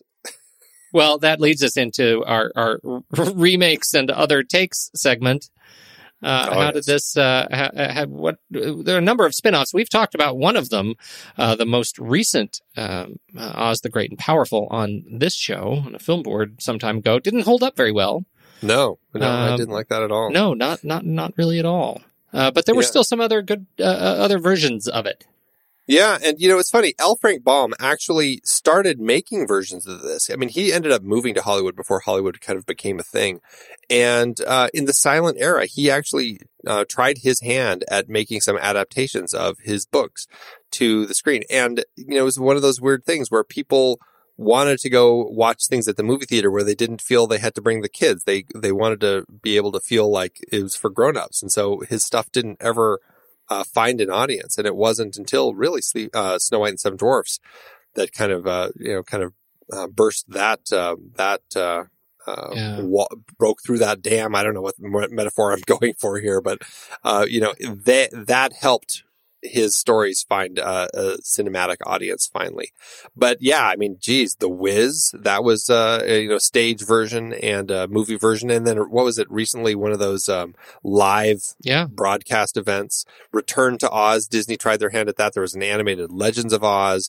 The Muppets have done versions. There have been comic ver- book versions. There was a, a comic book that I loved as a kid called, um, it was Captain Carrot, which is very silly comic book, uh, superhero, but uh, Captain Carrot and the Amazing Zoo Crew. And they went and fought the Oz Wonderland War, which was kind of a fun little thing, but it's, uh, Um, but don't forget all the video games. There's a ton of video games back from the Nintendo, Nintendo DS, Super D, Super Nintendo. You can get uh, you can get the Oz games. There's of course there's a uh, you can go to Oz in the latest um, uh, Lego. yeah, Lego Dimensions. I Lego was just playing that level with my son earlier today. Were you really? Yes, I was. Fantastic. Yeah. Uh, beyond And then- the Yellow Brick Road. Yeah, there's a lot of it. And then, of course, uh, have you looked at all at that wackadoodle alphabetical version of it? Oh, it uh, gives me uh, seizures. I don't know what it is about that, but it mesmerizes me. And I don't necessarily watch it, but I can like turn it on and Well, just- just have it have it play while I go do other things. Describe what it is. I, some some loon decided, hey, you know, it'd be really interesting. What if I took the Wizard of Oz and I re-edited it um, word by word and put the whole thing in alphabetical order? And and you start with the credits, and all the credits are in alphabetical order for each page. And then as you go along, Matt Bucy is the guy's name. He you can see it on his Vimeo page. We'll put a link um, up there. But um, yeah, it starts with the first uh, word A, and it goes all the way through the alphabet uh, to I don't even know what the last word is. I didn't look, but um, it, it just goes through the whole thing, and it's just it's so weird, and but it's kind of mesmerizing, and it's funny how certain things all of a sudden hit. And I, you know, the one that always sticks in my mind is when they're saying "but" and they go "but but but but but but but but but but but but but," and then it ends with "but but buttons." I don't know. For me, it's I, I, I, all the screaming. Oh, right. it's all the Yeah. I, I, I, I, I. Oh, it's funny. It is funny. It is, it is actually really funny. And I'm, I'm surprised how well it, it, it does kind of work alphabetically. Yeah, it's it's weird. Uh, how about uh, Oz as a gay icon? Yeah, you know this uh, this film has always kind of uh, stood out as a as a gay icon for uh, for the gay community. I think um, you know John Waters uh, was interviewed about it, and I, you know he talks about how it's just you know it's this magical land. It's this place where where um, you know these people you know you see you know the three farm hands and and uh, then in Oz is where they're able to kind of uh, open up and really be themselves. And I think there's a lot of ways that uh, the gay community started seeing this film. And aside from the fact that the gay community looks at Judy Garland as quite an icon, and I think just all these things kind of have kind of come together to create this this sense about this movie that just uh, I think that uh, is just something that they can really hold close. Uh, well, it's a, it is, is a terrific film. We did enjoy it, but how did it do at the box office? You know, interestingly, this film did not do that well when it opened. It actually lost money. And I think that's really interesting uh, to uh, to note that it just wasn't something that uh, that I mean, it did well enough, but it it because of the amount of money they spent on print and advertising, it ended up it ended up losing out. And of course, thank you, uh, Eddie Mannix, for bringing all that to light. Uh, I love all this uh, factual information that people pull from his ledger for budgets for all this sort of stuff. Right, right.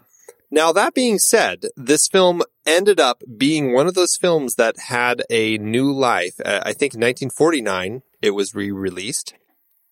And uh, then it kind of subsequently ended up having a number of re-releases and people kept going to this movie and kept going and kept going and kept going. This, this movie just had a life beyond uh, anything that people kind of expected. And this film was one of those uh, first films that ended up on TV and it got broadcast on TV every single year. I mean, that's where I first saw it was, I don't know, I can't remember if it was around Christmas or Thanksgiving, but every year it was always on TV. And that was kind of one of those core things. It was like The Wizard of Oz and The Sound of Music and Rudolph the Red-Nosed Reindeer were like the Absolutely. three things that were core that we had to watch every year.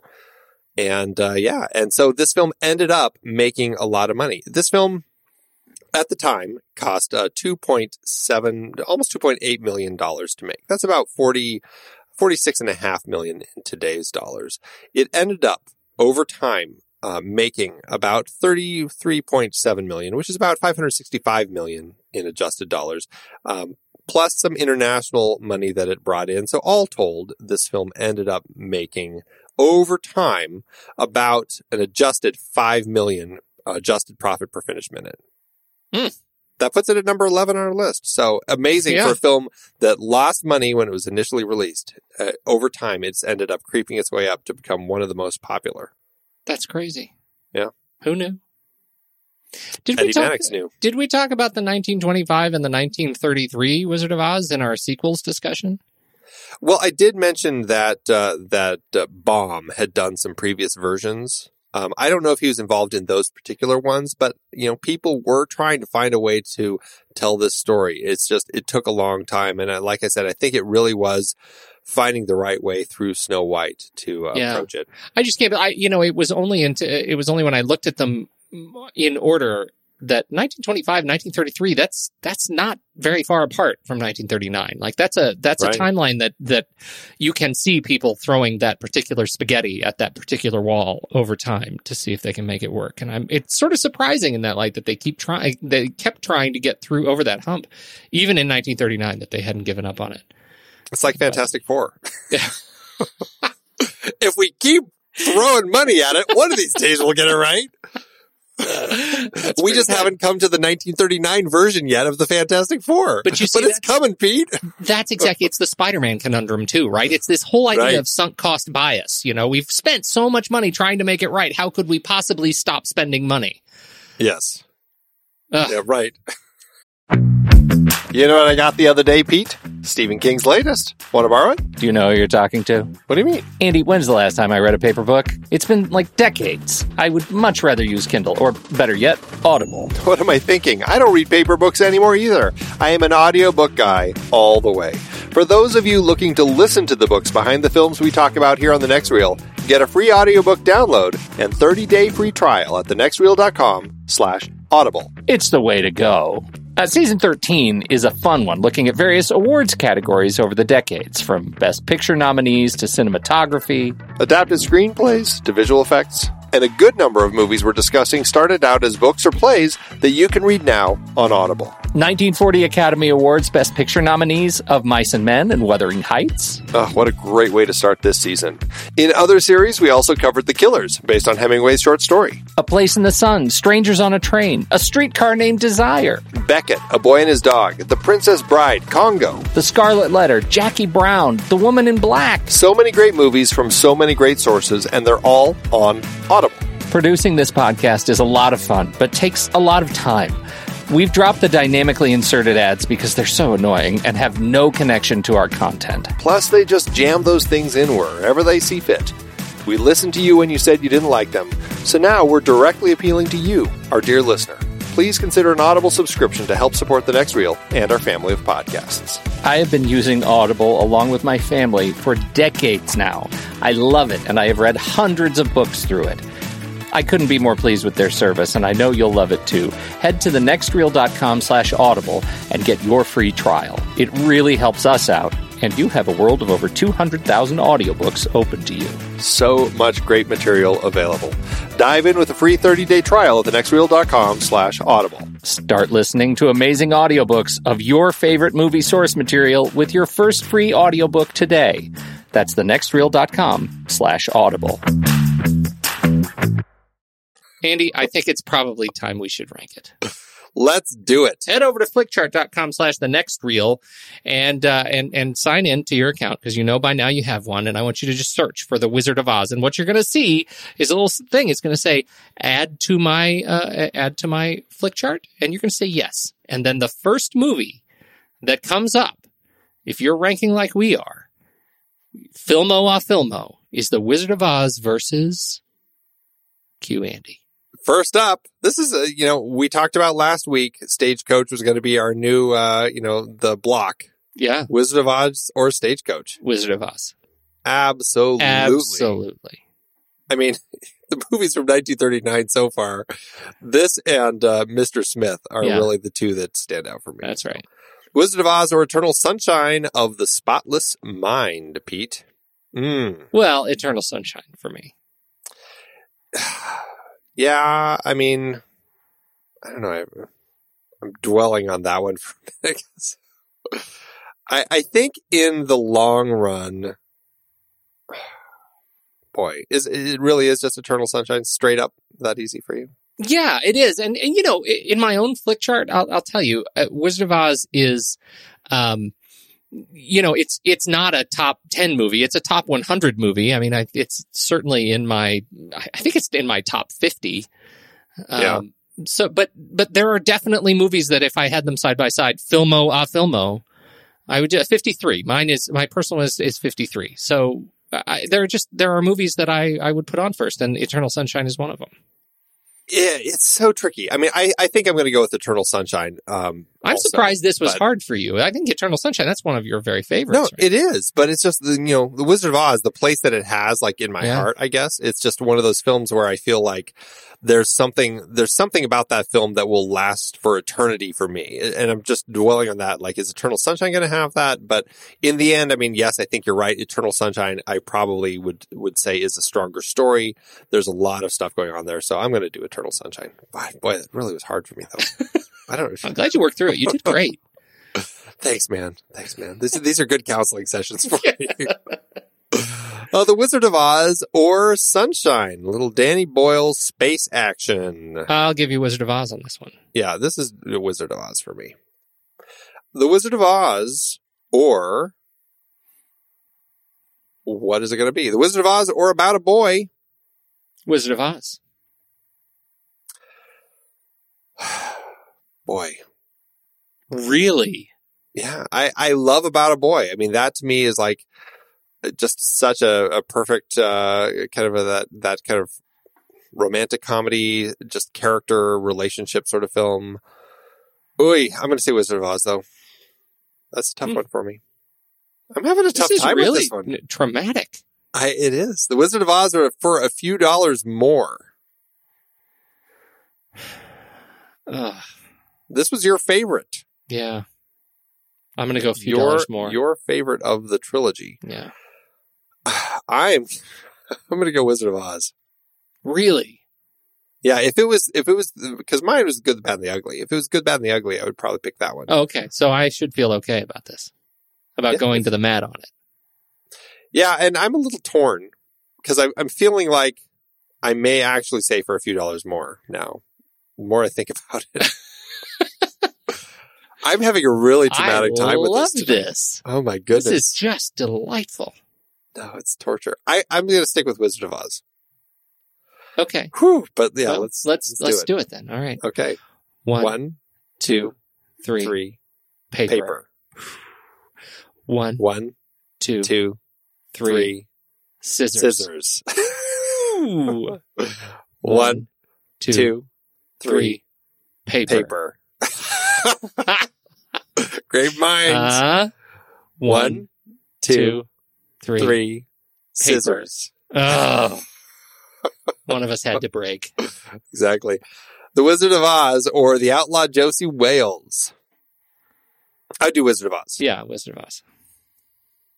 The Wizard of Oz or Sleepless in Seattle. I, I have a hard time seeing this not it scratching the same itch for you. Yeah, it really, really does. This is tricky. I, uh, I'm going to say Sleepless. I, I don't care. I would do either one.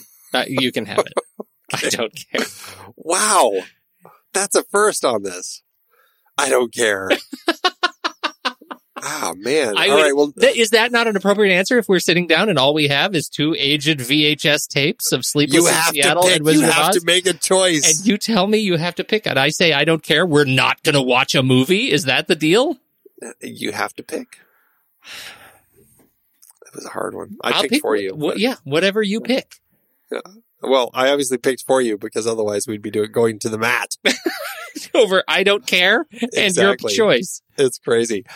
All right. Well, hey, we're at number sixty-two on our list, All so right. I, I, That's I right. think that's good. I feel like it could have been higher, but I, Top you know, 100 film. Yeah, it's it is up there. This film is really up there. All right. A top 100 film and a two hour conversation about it. What are you going to do?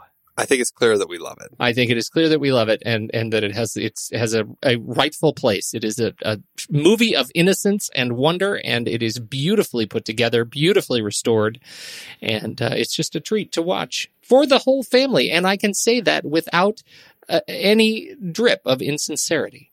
Absolutely. What is your uh, what does this do for your uh, Letterboxd review? I, I imagine for you it's uh, three and a half, four stars. I mean, it's a five star for me, but I, I know that this has been difficult for you. So It has been difficult, but it's it's a five star. I mean, are you kidding? This is just like one of those films that just is burned into my brain. So this is a, a perma five star for me. perma five star. Yeah, it'll it'll never drop. This film just it, it just is impossible for this film to ever uh, drop stars. It's just you know this is a perfect example of what cinema can do. All right, I'll take it. I think that's all we have to say, Andy. So for now, I've got to go to bed. Very well. I'll bide my time.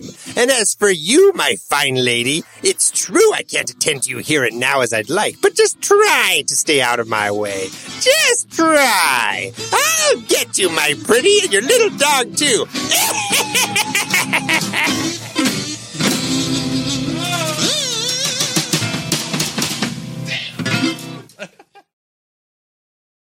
Andy, uh, there are not many people who dislike the film on Amazon, but there are some. And you will find uh, a customer on June 8th of 2004 gave in this one star gem. What? Classic? Classic? This is one of the worst films ever made. I don't ever want to watch it again. The last time I watched part of it was in third grade. Yuck. It's disgusting. Right down there with Star Wars Episode 1, The Phantom Menace, Star Wars Episode 2, Attack of the Clones, License to Kill, and the special editions of the original Star Wars trilogy. Yuck. Yuck. Yuck. If anyone says, hey, watch this film, schedule an immediate root canal. If anyone pays you to see it, jump into a live shark's mouth. If anyone holds a gun to your head and forces you to see it, pull the trigger. Wow. I try to go with the most understated of the reviews each week. I think you can see I succeeded with this one. That is fantastic. Well, I have a one star also by uh, Professor E. Loftus. It Mm. says false memory syndrome and Toto. Reviewing The Wizard of Oz. The central premise of this movie is that Dorothy falls victim to some sort of trauma, be it a tornado sweeping across the prairie and damaging her house, or something more sinister. This is left uncertain, as is often the case in real life, most unfortunately. In any case, the victim, Dorothy, then regresses in the form of classic PTSD with psychotic episodes to the land of Oz. There she assembles her false memories with metaphors for swarms of bombers filling the skies, good and bad witches possibly representing a schizoid mother figure, and three male entities who each must overcome their innate stupidity, anxiety, and lack of emotion. These concepts probably originated with comments made by the mother, and therefore appear impossible for the real person they refer to to overcome probably an ineffective and emotionally devoid father. The intense hope that Dorothy has for this coupled with the irrational impossibility for the figures to overcome the deficits is due to her anguish in competing with her mother and the fact that her father is unable to save her from the mother's tantrums. The FMS relates to the desire for the three components of the father figure to be erased and become complete in their respective sense. The hope has distorted her thinking, and there is absolutely no evidence to proceed with the prosecution of this line of storytelling. However, in the end, her mother does believe her, and she returns safe and sound to Kansas, so there is indeed hope. Therefore, I give the film a one. I don't know what their intention was with that. I do Was- not know. Especially because uh, Dorothy was raised by her aunt and uncle, not her. I, Her mean, I guess Dorothy is her, uh, her aunt Em is her mother figure. Or or still. is the mother supposed to be the mother Glinda that she sees in Oz and the father figure, the surrogate father figure, the three male figures, the Tin Man, the Scarecrow, and the Lion? I have no idea, Pete. I just really have no idea. I think Professor E. Loftus is putting a lot of interesting, misdirected thought into this film. Wow. Thanks, Amazon.